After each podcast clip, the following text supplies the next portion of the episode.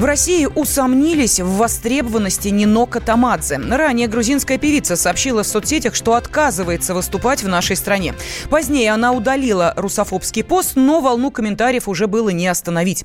Российский ценитель музыки ничего не потеряет без Катамадзе, считает продюсер Иосиф Пригожин. Россиянам одолжение делать не надо. Не хочет, пусть не приезжает. Вот эта вопиющая история тоже мне Мадонна, Бьонси или Стинг. Она что, знаменитая артистка такая, что прям стадионы собирает, которую прям ждут с нетерпением? Я понимаю, Вахтан Кикабидзе, он лишил возможности не только себя, это абсолютнейший эгоизм. Это самолюбие, это не любовь к России. Это просто вопиющее высказывание, ненависть к одному человеку выливается ненависть ко всему народу. Она поет не для Путина, она у Путина никогда не выступала. Россияне не были настроены воинствующие. Они, наоборот, обрадовали, когда стала возможность передвигаться и ездить друг к другу в гости. Мы любим грузинскую кухню. Нам никогда не запрещали ходить в грузинские рестораны. Нам никогда не запрещали дружить с грузинами. Никогда не было вот этих отношений. Любят Тамару Гверсетелли, любят Бубуки Кобидзе, Нани Бриквадзе. Почему такая вопиющая несправедливость и вот такое хамство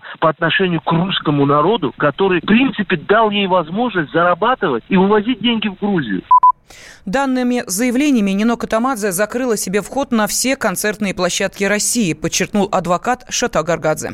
Для меня очень печально, когда деятели культуры, артисты вмешиваются в большую политику. Но раз он не себе позволяет вмешиваться в большую политику, то я считаю, что любой уважающий себя человек должен, кроме громких фраз, еще и подтверждать действиями. То есть если ты считаешь Россию страной-агрессором, врагом, и если ты считаешь для себя недопустимым выступать на территории Российской Федерации, тогда не пользуйся, пожалуйста, теми материальными благами, которые тебе дает Россия. И артисты, которые стали популярны, известны и заработали свой капитал именно на площадках России и благодаря а, российской публике, потом плюют этой публике в лицо, на мой взгляд, это свидетельствует о низких моральных качествах человека.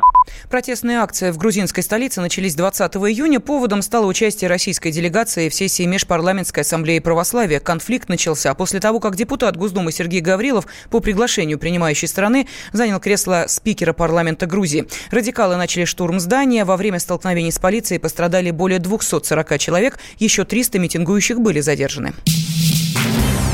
Темы дня. В студии Елена Афонина. Власти Кипра заявили, что упавший с неба объект был российской ракетой. Якобы она выпущена системой противовоздушной обороны Сирии в ответ на атаку Ирана. В качестве доказательства местные СМИ опубликовали фотографию, на которой видны обломки с надписями на русском языке.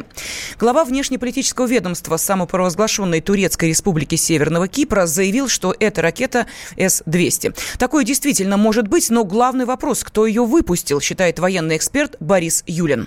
Начнем с того, что она не русская, она советская. То есть она на вооружении с шестьдесят седьмого года. На вооружении она стояла в огромном количестве стран мира. То есть кроме Сирии, она была и в Ливии. Ну, собственно говоря, она есть на Украине на вооружении. Она есть в большом количестве стран. Это Азербайджан, Болгария, Иран, Казахстан, КНДР, Польша, Россия, Сирия. Тут была в Белоруссии, в Венгрии, в ГДР, в Ливии, в Монголии, на Украине. Если она была выпущена с территории Сирии по какой-то цели, она действительно могла...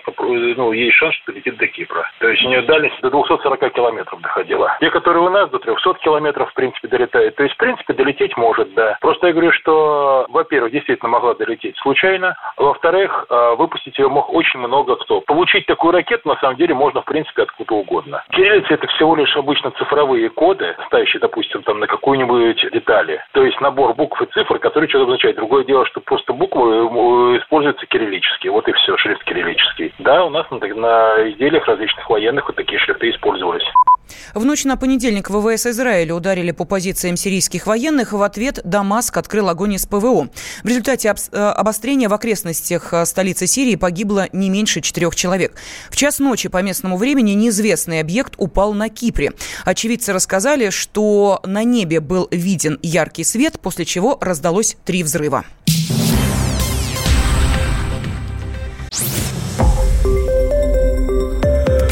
Радио «Комсомольская правда». Более сотни городов вещания и многомиллионная аудитория. Хабаровск восемьдесят восемь и три эф эм. Челябинск девяносто пять и три эф эм. Барнаул сто шесть и восемь эф эм. Москва девяносто семь и два эф эм. Слушаем всей страной.